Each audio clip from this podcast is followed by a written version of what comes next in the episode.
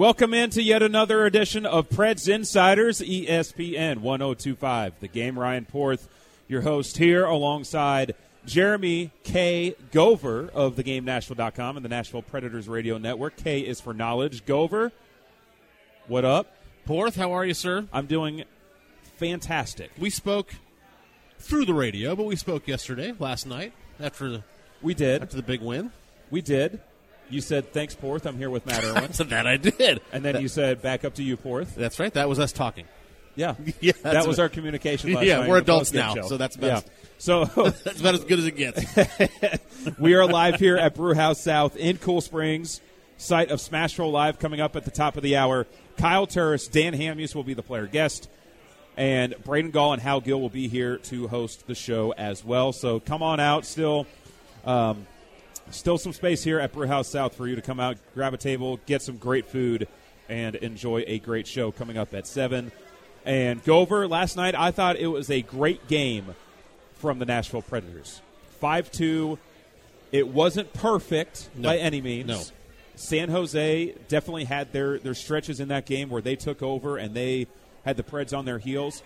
But knowing how talented and how capable that Sharks team is, even though they were 0-3 going in, the fact that they were able to withstand that pressure and have a killer instinct in that third period and win 5-2. I thought that was pretty impressive. It was impressive, because, and I asked a couple of the players this before the game and, of course, after the game in my post-game comments with Matt Irwin, was there a focus of any kind to suffocate the Sharks? Because they have talent, but they've gotten off to a rocky start. They were 0-3 coming into the game, like you mentioned. But what you did not mention, which I find still more fascinating, is that they had scored a grand total of 3 goals coming in their 3 games coming into the game. So I was asking about that. Was there any kind of attention paid to saying we're going to suffocate these guys? Because you know that once the Sharks or a good team like that gets confidence, the opponent is in trouble, right? So they said there was an element of that for sure, but then they wanted to play their game. It's still early in the season. They kind of want to work out the kinks as they see them and that kind of thing. So I thought it was a very good performance. You're right. The second period, there was a lot to be desired there for the Predators. Outshot 18-7. Yes, and the Sharks really kind of had that snowball going downhill, but the Predators did hold tight enough to where it never – the Sharks were never really in the game score-wise. Here's where I thought that game turned in the third period, because it wasn't just the second period where the Sharks turned it up 2 or 3 notches. They had a power play with a fresh sheet of ice to open the third period. Yes. And Brent Burns had a one-time opportunity in the left circle where, standing on the other side of the arena, I thought, game tied. That's going in. And Pekka Rinne anticipated that pass over to Brent Burns. He made that save. The Preds killed that penalty. That was number 1 turning point. Number 2 was Kyle Turris. Kyle Turris scoring that third goal to make it 3-1 and give them some room and pad that lead before Filip Forsberg then made it 4-1. I thought the save by Pekka Rinne on that penalty kill combined with the Turris goal, that was a big swing in that third period where it easily could have been tied, and a couple minutes later it was 3-1. Yeah, I can't disagree with you there. Ryan Johansson goes to the box at the tail end of the second period, setting up that fresh sheet of ice. Nullifying a power play that they did have. Right, that's correct. And so you're right, Brent Burns has that prime scoring chance. Rinne shuts the door, and that's what we I think that's lost, Porth, in a lot of the hockey that we watch over time. Is you want your goaltender to be good. You kind of are hoping that for that magical 30 save a night number, right?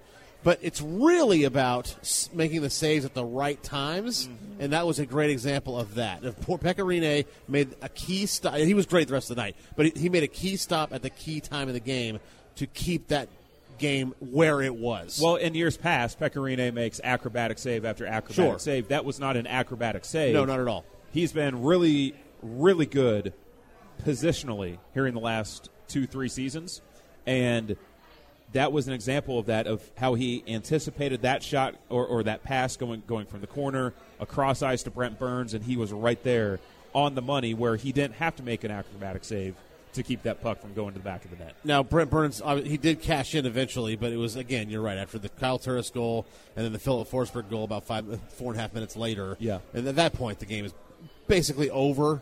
It's not really. I mean, obviously, we've seen some fluky things happen, but, you know, for the most part, with 4.5 minutes left, Brent Burns makes it 4-2. They'd have to have a pretty they'd have to get a pretty lucky bounce at that point to get any kind of confidence, especially, right, again, with the way their season has started, 3 goals in 3 games coming into last night. Right. And then Dante Fabbro, the empty net goal to make it 5-2. Hal Gill, all night long, during the game and after the game, was praising just how Dante Fabbro looked and how poised, calm, cool, collected he was, not only last night but so far young in his career. Right, but last night he shut down an odd man rush. He had a quick stick on a cross-ice pass that for sure would have been a scoring chance if it doesn't go in. For we never know, of course, until it actually happens, right? Brent Burns is a great example of that. The save you just mentioned about how, if Rinne doesn't anticipate that, that's a goal.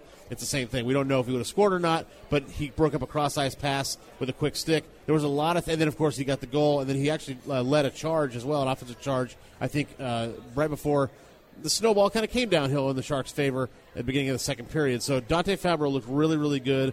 I've loved his game in the first part of the season here, and I'm just interested to see where this goes. I don't expect him to have – a lull or some sort of plateau or anything. Mm-hmm. But at the same time, right, this kid's got, 12, 13 games maybe of NHL experience still? We kind of forget 13. That. 13. Yeah, because he looks like he belongs. Mm-hmm. And so it's really encouraging to see that, and he's only going to get better in time, you would think. I tweeted out this stat last night in the third period. And it was a heck of a stat, by the way. Martin Jones has – thank you. Martin, you just – in – those 3 seconds, you just showed me 10 times more respect for that stat than Hal Gill did on the postgame. Well, that's unfortunate. I love Hal, but he just poo-pooed it as, those are just facts. You're my friend and stuff, and I'd love to stick up for you, but he's bigger than me, so we're not going to have this conversation later, are we? No, we're not. Okay, when he's here, that's what I mean. No, okay. No, right. He will be here. I know. That's what he's probably listening right now. Well. Anyway, Martin Jones... San Jose goaltender has now allowed 4+ goals in each of his last 8 starts, playoffs included, at Bridgestone Arena. Every time he steps in that building, the Preds light him up like a Christmas tree. So think about what that means. And I don't know what the actual number is, although I'm sure in your research you do, maybe. But that is a goals against average of 4 or more. 4.10. See? That's not a recipe for success. I don't care if it's against one team or against one division or in a building or whatever it is. If you have a 4-0, that's not good. No, that is not good. Not good at all. And the save percentage is .855, which is even worse in those 8 starts. Yeah, I say that because the Sharks traditionally have a high-powered offense, right? So you think, okay, well, Martin Jones allows 4, we can probably get 5 or 6. When you have an .857, that's just a bad all around. Yeah. Exactly. So I found that stat to be interesting. And, look, the Sharks are in a bad way right now. Yeah. 0-4, the only team to be winless through 4 games this season. And they signed Patrick Marleau, who's an original Shark, by the way. Not original Shark, sorry. He was originally a Shark. That's what I meant. Before going and having a cup of coffee with Toronto. He's back now with the Sharks, and they put him on the first line today. So tomorrow when they play, he's a first-line 40-year-old player. That is a very top-heavy team. Yes. They quickly lost a lot of depth. Yes, they did. Off a team that went to the Western Conference Final. Yeah, with Joe Pavelski going to Dallas. Right. Yeah, it's not – I think they had a couple trades, I believe, too, did they not? Didn't Donskoy – isn't he a free agent? He went somewhere? He left to go to Colorado. Yeah, they traded Justin Braun. Yeah, that's what I'm thinking of, Justin Braun. Yeah, so they did lose some depth. Quality depth on that team in addition to Joe Pavelski. I think tomorrow night – is going to be a pretty good test for this Preds team. I said this with Floyd Reese during the afternoon show, that the first 3 opponents I don't think bring the kind of test that Washington will tomorrow night. Minnesota, not good. Detroit, not good. You just can't beat them to save your life. 10 out of the last 11. I have no idea why. But 10 of your last 11 against the Red Wings have won when the Red Wings have stunk. Right, but the Predators also had a really poor first period in that game that all the players admitted to. They did, and the Red Wings that was enough to make the difference. Had adrenaline. It was their first game of the season, but still. Anyway, Detroit's not very good. Right. San Jose is struggling. But Washington is good. Right. They have started the season on a good note. Got points in all four games. So I think that will be a quality test Thursday night. And then Saturday, celebrate the grand opening of the brand-new state-of-the-art Fordyce Center in Bellevue. That is Saturday at 2 p.m. I will be there with Justin Bradford from 11 a.m. to 12 p.m. with a little bit of Preds Extra. And there's going to be a whole lot going on. There will be giveaways, free food, free public skate, and kids' activities. Plus Nash and the Preds Energy team will be there. It's the grand opening celebration of Fordyce Center in Bellevue at 7638 B Highway 70 South this Saturday at 2 p.m. So that should be a lot of fun. There's going to be a watch party for Preds Kings because it's a late afternoon game. It's not a late night game, thank God. A 10:30 start. Yeah. So... the old 10:30 West Coast start. Yeah, so that should be a lot of fun on Saturday. Hope everyone can make it out to that. Hope everyone can make it here to Brew House South in Cool Springs for Smashville Live coming up at the top of the hour. But coming up next, is this Preds offense going to be better than we had expected? We will debate that coming up next. He's Jeremy K. Gover. I'm Ryan Porth. You are listening to Preds Insiders live from Brew House South in Cool Springs on ESPN 102.5 The Game, streaming on the Game Nashville app. Ryan Porth, Jeremy K. Gover here with you. Preds Insiders live from Brew House South in Cool Springs, ESPN 102.5 The Game. Preds Insiders brought to you every Monday and Wednesday from 6 to 7 p.m. Brought to you by Cool Springs Laser Dentistry for all your dental needs. Visit KellyERice.com. Cool Springs Laser Dentistry just down the street from here at Brew House South. Nashville's #1 Ford dealer, Wyatt Johnson Ford. Carrie Zier, Remax Elite. And Geno's East on the corner of 3rd and Korean Veterans Boulevard. Whew. Okay. You done? I'm done. So last night, the Nashville Predators beat the San Jose Sharks 5-2 and 13 goals in 3 games. Pretty impressive start to this season after what happened in the offseason in which they trade P.K. Subban, a star defenseman, with the cap space generated by that. They signed Matt Duchene in free agency, star center, and I didn't really know what to expect. I was kind of in a wait-and-see mode with this forward lineup. As the preseason went along, I was thinking, there might be something here.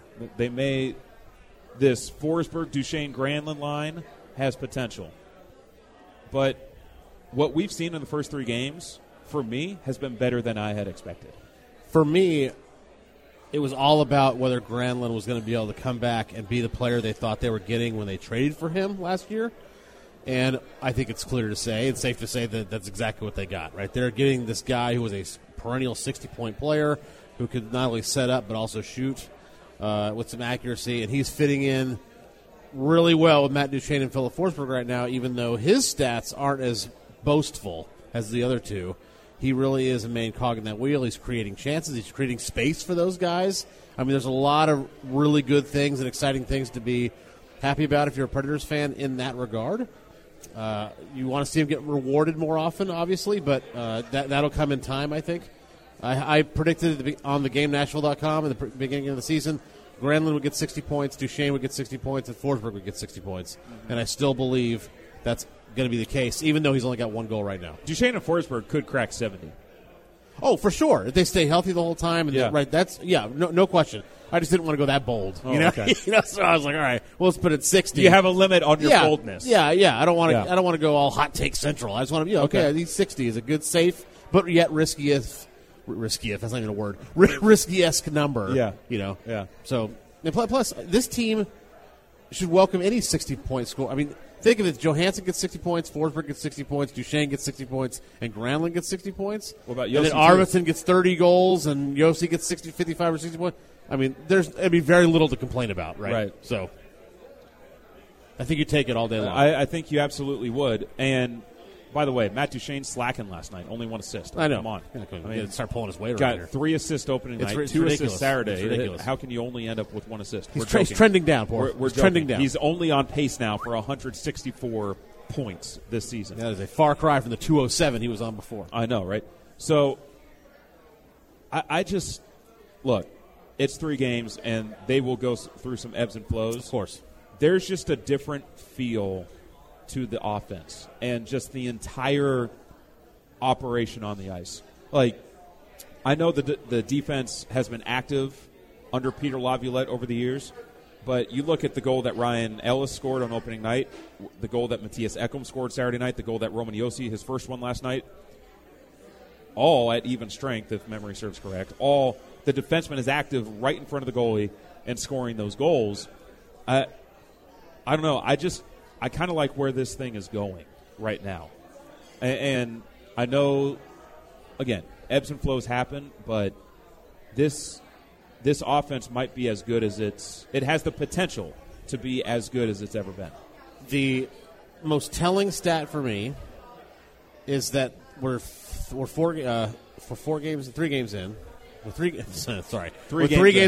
the Sharks earlier. They're 2-1. The 3-0-3. Sorry. Sharks in the brain. They're three games in, and that actually makes my point even stronger, is that they're three games in, and every skater who has taken the ice for the Predators, sans Matt Irwin, Dan Hamhuis, and Yannick Weber, have at least 1 point already. Mm-hmm. That means that the attack can come from anywhere. It's not just at any time, right? The opposing defense can't just focus on, they'll focus on the Johansson line. Oh, well, then Duchene will burn you. Okay, fine. We'll focus on the Duchene line. Well, all right, fine. But then Colton Sissons will come out and burn you, and Austin Watson will get some. I mean, they just come in waves with very few exceptions in the third pair. Other than those things, this team can attack at any time from anywhere. The Forsberg, Duchene, Granlund line is getting all the headlines. As they should right now. Here's where I would get excited about the ceiling and the potential of this team. Okay. If Craig Smith, Ryan Johansson, and Victor Arvidsson get going at 5-on-5, I think they're still trying to work through the chemistry. We're about to hear from Ryan Johansson on the postgame show last night talking about trying to find chemistry. There was a play in the first period, a shift that they had, where I think Craig Smith and Victor Arvidsson almost ran into each other at the blue line. You know, it stopped their momentum going into the offensive zone, and there, I think, are some little things that they're trying to work out.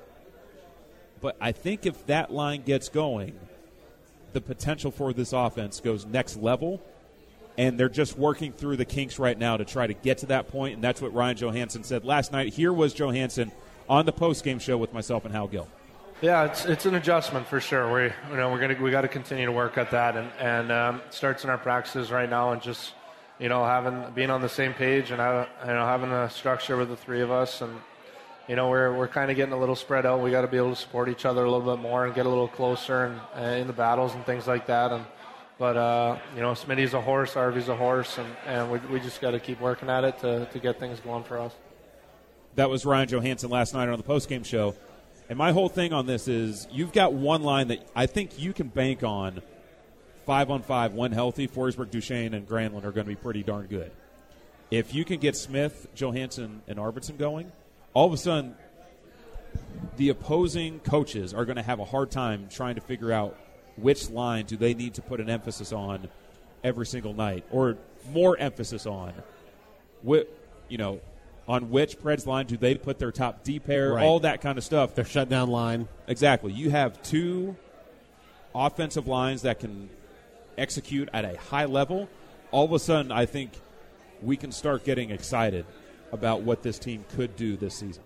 I don't like putting a lot of stock in such a small sample size of three games, but we have seen, short of maybe a true contender, we have seen a diverse group of opponents in that three games, right? We've seen, like you mentioned, like Minnesota because they're not that good, and Detroit is kind of a pretender at this point. Like they're having success at the moment, but we know who they are. We think we know who they are. And then San Jose is a team that's perennially a good team, a playoff team, definitely, and they're kind of in struggles. So we've seen that mixture, and I like that. You can say, okay, the Predators have been impressive against all three teams, sometimes the whole game, other times just two periods or whatever. But at the end of the day, you're right. It's been a sustained attack. It's offense from anywhere. And it's eventually going to get to the point where you're right, Porth, that the team that they're playing against has to say, all right, Duchene and Granlund and Forsberg are going right now. They're on fire. So let's put our top D pair and our shutdown line when we're at home against them, and then we're going to just take our chances with the Johansson, Arvidsson, Smith line.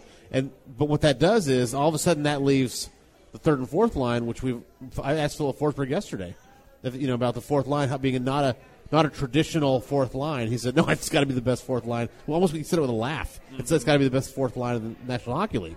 So now you're opening up the potential for those guys to get in on some scoring as well, and that can only help the Predators going forward. Well, and we saw what happened to the Preds last year when they could only rely on one line. Right. The Joffe line carried a lot of the offensive weight last regular season, and they couldn't do it in the playoffs because the Stars knew if they shut them down, they were probably going to win the series. Right. And what happened? They shut down the Joffe line. They won the series.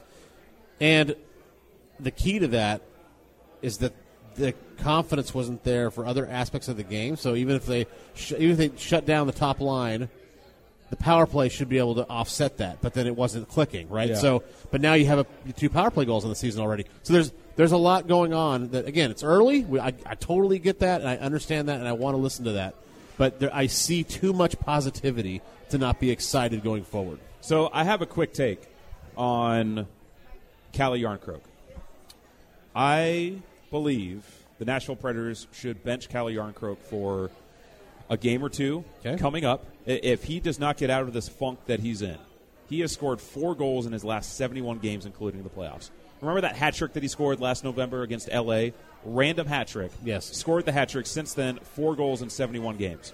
And we're seeing Kyle Turris play better. He scored a big goal last night, but even in the first 2 games, I thought he played better than what we had seen for a lot of last regular season. He looks great. And I think you have to see what you have in Daniel Carr. I mean, Daniel Carr is someone that they were high on when they signed him in the offseason, AHL MVP. Who knows if he can really stick at the NHL level. But if Carr brings more offensive value with Kyle Turris and Rocco Grimaldi, and you can continue to get Kyle Turris going, and in the meantime, if you light a fire in Calle Järnkrok and make it known to him that his spot isn't guaranteed in that lineup, I think there could be some long-term advantages to trying to send a message to Calle Järnkrok. And that's just me watching this Preds team. I know he can be valuable defensively. He's on that shorthanded, that penalty kill unit a lot, usually on the second unit after Sissons and Bonino.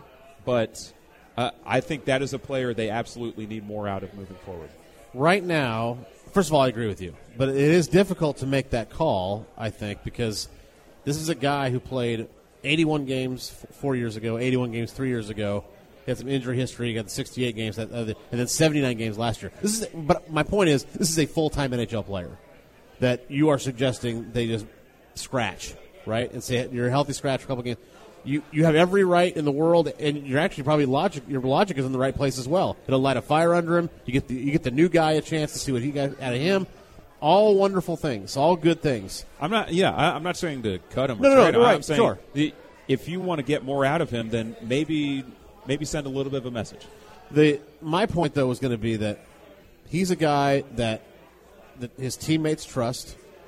We've constantly heard he's one of the smartest players in the team. We've heard that several times, right? And so it'd be interesting to see how he would react to that, one or two games, just kind of healthy scratch, whatever. Because to me right now he's very Freddie Gaudreau. And what I mean by that is he's a nice player.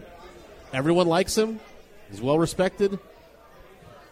But he doesn't improve your lineup right now, right? You put him in the lineup, he doesn't improve it, and he doesn't make it worse either. He's just kind of a warm body is pretty cold. I shouldn't say it like that, but you know what I'm saying? Like there's no impact one way or the other when Calle Järnkrok is in the lineup right now. That could change tomorrow. It could change next week. But right now, you're right. I think we have not seen a whole lot of the old Calle Järnkrok. He's not in the lineup to provide a lot of offense or score a lot of goals. I disagree with that. But because the third line is built like a depth scoring line. Well, you've got Grimaldi who wants to resurrect last season. You got Kyle Turris who's trying to forget last season, and he looks really good doing it. So he is kind of set up in a way. Yes and no. My point is you can't have him be a complete zero offensively.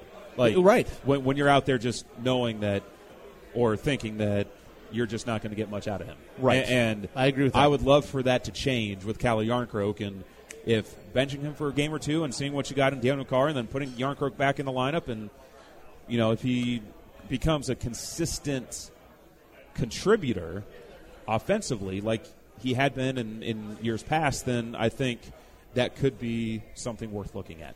I don't know if they would, but that's just me. I'm interested to see what Daniel Carr brings to the table anyway. So I may have, some personal bias here. I want to see what if he fits into the NHL picture, especially on this team.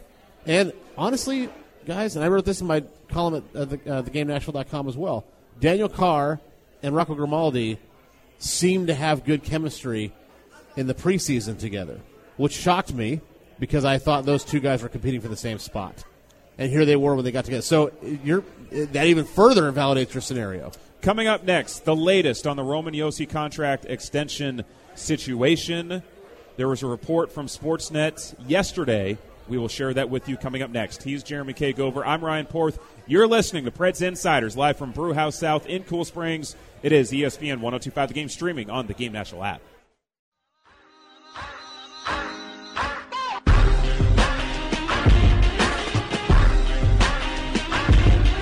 Welcome back into the show, Preds Insiders. Ryan Porth, Jeremy K. Gover, live from Brew House South in Cool Springs. We are 30 minutes away from Smashville Live right here. Yeah, come on. Yeah. That's the real show you guys are here for. Yeah. I don't blame you, by the way. You guys aren't here to see us. You're here to see Kyle Turris and Dan Hamhuis, Braden Gall, and Hal Gill coming up at the top of the hour. We're the opening act. Yeah. So Elliot Friedman of Sportsnet put out his 31 Thoughts column yesterday. And it's always a very thoughtful 31 Thoughts. And the number one bullet point I found to be interesting. Not 17, not 26, number one. Elliot Friedman's number one bullet point said, quote, "One negotiation that has hit a snag, Nashville's Roman Josi. There was momentum in the summer. That has stopped. Unless you're actually in the room, you're never sure if it's something serious or the two sides grinding away. But there is surprise it isn't done yet." That was Elliot Friedman in 31 Thoughts on Sportsnet. So I'm surprised that Josi has not been signed yet. Are you? I am very surprised. And let me give you a nugget. Okay. This one from this past March. Yes, it's related. Go with me on this. Here we go. Okay. Pierre LeBrun, in a podcast that The Athletic does, said, and this is a quote that he said on the podcast, when he went to the wire with Ryan Suter, and Suter went to Minnesota in 2012, David Poile made a conscious decision that he would never go to the wire again with a core UFA. So last summer, if Ryan Ellis doesn't sign that extension 1 year out, I'm telling you this right now, Ryan Ellis is traded by the end of October of this season, unquote. Now remember, that's last season. So Pierre LeBrun is basically saying, through the things that he's heard, Ryan Ellis is traded by the end of October if he's not re-signed 1 year out. Nobody is talking about this quote that Pierre LeBrun has put out there in March. Probably because it's disconnected, but here we are with a core UFA. They're not trading about it. I understand that, but I'm saying that there's no talk about it being pressure or, Roman Josi's got to get under contract because Poile has this rule that he likes to follow. Nobody's talking about it. Mm-hmm. And I am on high alert every day because I'm waiting for that shoe to drop. Well, not the trade, but just the fact that they're working to get something done. Or how long does he go? How long do both sides go before they make a decision one way or the other? I expect at some point this season this gets done. I would be shocked at some point this season if Roman Josi, the captain of this team, one of the biggest arteries of this team, does not sign his long-term extension. I would be shocked. I agree. I would be floored if that does not happen. I am curious about a couple things in this. One, I'm curious where the Preds are coming in at in the negotiation and where Roman Josi's camp is currently at in the negotiation. I don't think Erik Karlsson getting an $11.5 million contract this summer helps the Preds in that negotiation because Roman Josi can make a case that he's one of the top five defensemen in the National Hockey League and is deserved to be paid like a top five defenseman in the National Hockey League. And if he makes north of $9 million, all of a sudden he's the third highest paid defenseman in the league. So I'm not surprised that Josi wants to get his money, especially when he's been playing on a hometown discount for 7 years now. When I look at cap-friendly and I look at where the Predators stand going forward, the next biggest contracts coming up for Poile, a.k.a. he has to consider them when this Roman Josi negotiation is happening, is Filip Forsberg's contract at $6 million a year is up after 2021-22. So the summer of 22. Ekholm's $3.75 million bargain steal of a contract is also up at the same time. Those are the next two dominoes to fall, and Poile can't just go out and sign Roman Josi to a, I don't know, make up some absurd number, $10 million a year deal. Sure he can. And still have those guys also making probably at that point $10 million as well, if not in the ballpark of. But Porth, come on. Not right now, but in 3 years, it will be around who knows where that trajectory of contracts goes in the National Hockey League. Right, and he has to be mindful of that. So I don't actually fault Poile at all for trying to get Josi on the cheap because he's got one superstar and one star caliber player on the horizon. Now, it's not soon, but he still has to factor it in. Here's the thing. It's not the Wild West anymore. Josi has a lot of the leverage in this. Most of it, if not all of it. I mean, you're one of the top defensemen, offensive defensemen in the league. You're one of the top overall defensemen in the league. You're the captain of this team. You're one of the faces of the franchise. And you know if you hit the open market next July 1, you can make over $10 million. No question. Well over $10 million. And this team just traded P.K. Subban, and Josi also knows that David Poile, David Poile can ill afford to lose both Subban and Josi in the span of 12 months. So no argument here. I think Josi has a lot of the leverage. I do think at some point David Poile has to cave a little bit. Whatever the difference is in this, Roman Josi is one of your franchise players, and you don't let a guy like that get to free agency. Another thing I will say, though, is that Roman Josi is 29. He'll be 30 before next year. So when the new contract, regardless of what it looks like or where it is, his new contract will start when he's 30. So if he signs with Nashville, if he re-signs with Nashville, he can get the 8-year deal, right? Mm-hmm. That will put him at 38, making whatever the number is. Mm-hmm. 9.25, right. 9.5, whatever. Right. That's 38 is pretty. Now, and Nick Lidstrom's don't grow on trees, right? The guy was like 43 and he played forever, and right, he was an all-star. So and maybe he is the next Nick Lidstrom. I don't know. But my point is that that's an old age for a huge contract. And I don't want to hear about this, well, he's got a bargain contract now, they owe it to him. Bull. That's great, and that's awesome. And sure, that's definitely in Roman Josi's camp in their argument, that he's taken a discount for this long and that he deserves a big payday. And nobody's going to dispute that. My issue is that cannot affect what the Predators do and offer. They cannot be like, oh, you know what, he's such a nice guy by taking that real cheap contract for so long. We're going to go ahead and pay. They can't do that because, again, they've got Ekholm and Forsberg coming up in a few years, and they've got to be able to fit those guys under contract as well. You got to fit all three. Yeah, you got to find a way. Yes, and absolutely. This is the first building block of that. You know what else I'm kind of curious about is a no trade clause a part? Is that a part of this negotiation? Would not shock me at all. And the fact that it's hit a snag, according to Elliot Friedman and his great reporting at Sportsnet, that's something to consider because we know GM David Poile doesn't hand out no trade clauses like candy, unlike some other NHL GMs. Another thing to keep in mind is Josi's agent is based in Los Angeles. Where do they play this weekend? In Los Angeles. But that's not in today's day and age. Look, if David Poile's on the trip, maybe they have a meeting, and there can be some momentum gathered that apparently has hit a snag recently. That may be the case, but I refuse to believe that in today's day and age with technology the way it is that anybody needs. Wanting is another thing. I'm not talking about that. But needs a face-to-face to get anything done? It's just convenient. It is, for sure. And but I'm just saying it's just to, you know. FYI. That's a four-year information. About the NTC, the no trade, we know Pekka Rinne has a modified no trade, and we also know that Matt Duchene, in the last 3 years of his new contract, has a modified no trade. And we also know, well, we shouldn't say no, it was also reported that Ryan Ellis wanted a no trade last summer and did not get it. And so you're right, Poile does not give out no move clauses under any circumstances unless your name is Pekka Rinne. And then, of course, just to get the Matt Duchene one done, he basically had to cave, which makes me think maybe to get the Roman Josi one done, he just needs to cave in that area. So Adam Vinken of The Athletic was on Morning Drive earlier today. He said if nothing is done by midseason, that is when we should start getting concerned. Do you agree with that? Do you think it should be sooner than that?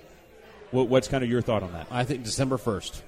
December 1st. Yeah, I think so. I think December 1st is good because, again, if Poile has this, as Pierre LeBrun said in March on the podcast, The Athletic, if he does have this rule, this personal rule, that he's not going to go to free agency with a core free agent anymore, and that date seems to be, and I'm the one putting these two dots together, by the way, this part of it. Mm-hmm. If he would have traded Ryan Ellis by the end of October, then let's just call November 1st the deadline.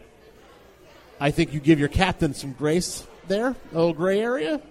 Therefore, December 1st, I think, is when you – because you can't go past the trading deadline. You're going to have to move him for something at that point, right, even though if you don't want to, because they did that with Ryan Suter, and he can't get burned again. So, for me, I think it's December 1st. I think it's a good – logical date. Coming up next, what do we think of this new look power play the Preds have been putting out there the first 3 games of the regular season? And when can we expect Juuse Saros to start next? We will get into all of that coming up next. Ryan Porth alongside Jeremy K. Gover. Preds Insiders live from Brew House South in Cool Springs, ESPN 102.5 The Game, streaming on the Game Nashville app. Inside the right circle, Nashville zone, is Ryan Ellis. He gives to Josi, who carries to center. Off the skate of Sissons, coming down the right wing. Josi scores! Roman Josi coming down the middle. And the Predators are up 1-0. Eric Carlson comes up left side at center, gave the puck away. Forsberg flipped it back. Forsberg shot, he scored! Filip Forsberg! And there goes Brett Peterson to the parking garage. That was Pete Weber last night on the call as the Preds beat the San Jose Sharks by a score of 5-2. As our player guests for Smashville Live coming up at the top of the hour have entered the building, Kyle Turris and Dan Hamhuis. That is Smashville Live coming up at 7 o'clock. Braden Gall and Hal Gill will be hosting with them. So go over the power play through 3 games, 2 for 9, and it just looks so much better. It looks like it has a purpose out there. It looks like there's some urgency to what they're trying to accomplish. Not all 9 power plays have looked fantastic, but I think the overriding theme of the early returns of this power play is that this is headed on the right path. We're seeing a lot cleaner zone entries. We're seeing a lot more board work. We're seeing a lot more one-touch passes to create space. All of these things unanimously put it in a better position than it did last year. Because last year you had the drop pass. You had the multiple drop passes sometimes. You had all kinds of stuff. You had entries that would come in the zone and then immediately kick back out, and you had to reset. And we're seeing a lot fewer of those instances. We've seen some, but you're going to have that over the course of a season. But to see how drastically different it looks, to be able to have sustained pressure more often than not, to have sustained zone time more often than not, to register high-quality scoring chances more often than not. Maybe not shots on goal necessarily, but high-quality scoring chances. These are all great things going in the right direction. I felt about mid-February, maybe early March, after the trade deadline when those new acquisitions still weren't getting that power play going, that it felt like it was at a point of no return. And I think this offseason was kind of a reset button for that power play. And the power play, man, you know, and it doesn't just look different. They are utilizing their pieces different on the power play. Yes, for sure. You mentioned the one-touch passes. You have Matt Duchene added to the lineup.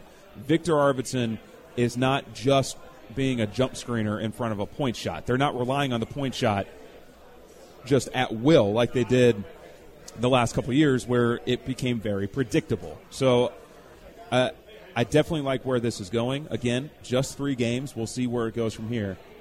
But the early returns, I do like. Yeah, they're clicking a 22% success rate right now, which is a full, if my math is correct, 11% higher than last year. Yeah. Now, again, it's early, right? But they've only got 2 power play goals, and they're going 22%. So, again, you're right. Things look better.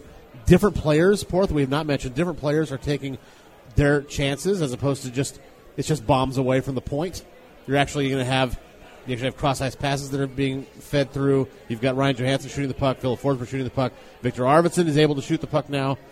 And in addition, you have the point shots available, but you're not relying on the point shots anymore. Mm-hmm. And that's the biggest key, I think, more than anything, other than, of course, the zone entries, because you can't do any of that without getting the puck in the zone. So we'll see how that power play continues moving forward tomorrow night against the Washington Capitals, the last of a 4-game homestand for the Nashville Predators before they go out on the road. And speaking of the next few games, always interesting to see how Peter Laviolette plays his cards between the pipes.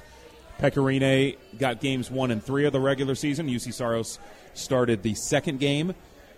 Gover, how would you kind of see this playing out with Pekka Rinne and Juuse Saros here in the next week or so? Well, Saros was not at his strongest against Detroit.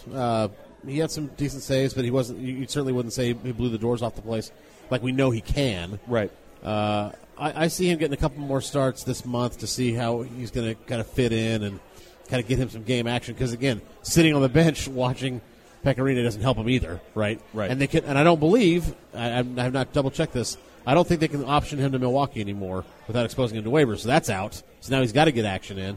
So, and we all know he's a great goaltender. We all know that. But to see that kind of performance against Detroit on Saturday, although, again, the team in front of him wasn't exactly stellar in that first period either. I see him getting a start probably Saturday against L.A. I would agree with that. And probably the next Saturday at home against Florida. I would say those are probably the two. And then from that point, then you kind of see what you have. Yeah. And get his confidence back up and all that. I think that's fair. I mean, the way Pekka Rinne played last night. Yeah. I mean, it wasn't a standout performance, but it was a rock-solid performance, for sure. It didn't need to be. And, again, as we talked about earlier, he made the key saves at the key times. Yeah. He didn't have to stand on his head and be ridiculous. He just had to chip in at the moment that he needed to and rescue the game. Yeah. I mean, I thought the biggest save that Pekka Rinne made, as I said earlier in the show, was the save that he made on Brent Burns early in the third period when he went from his left to his right on the power play and shut the door on Brent Burns, and a couple minutes later, the guy standing right in front of us, Kyle Turris, goes down and scores a pretty big goal in that game. I think Pekka, you would like to see him get into a little bit of a rhythm and start a few games in a row, or start, not go every other game to open the season and ease Pekka in. Just let him get into that rhythm right off the bat, but you don't have to go overboard with it either.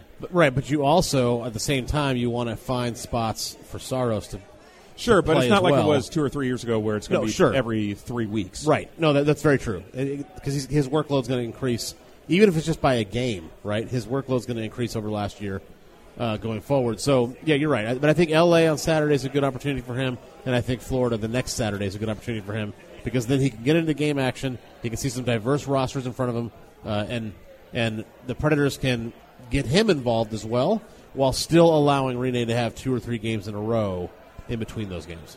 Tomorrow night, Preds Capitals, pregame at 6, puck drop at 7 right here on ESPN 102.5 The Game. As I've said a couple times in this show, I think that's going to be a really good test for the Preds. And Preds Caps is always a fun game. Always. You know Filip Forsberg's good for a couple goals. Exactly. Or maybe a couple points. Yeah. But he has scored in all 3 games. He has. He's looking to extend that streak. And, again, with his history against the team that drafted him, it's a pretty good chance that he's going to impact the score sheet at some point tomorrow night. Absolutely. Gover, Porth, been a whole lot of fun. Yep. Thank you so much for coming by and joining me here on Preds Insiders. Thank you for having me. I appreciate it. Always good to have you by. Check out Jeremy K. Gover's work at theGameNashville.com and on the Nashville Predators Radio Network. Coming up next, it is Smashville Live right here at Brew House South in Cool Springs. Braden Gall and Hal Gill will be joined by Kyle Turris and Dan Hamhuis for an hour of fun Preds talk. Penalty Box Radio coming up at 8 p.m. later on this evening. Stick around right here on your home of Smashville, ESPN 102.5, the game streaming on the Game Nashville app.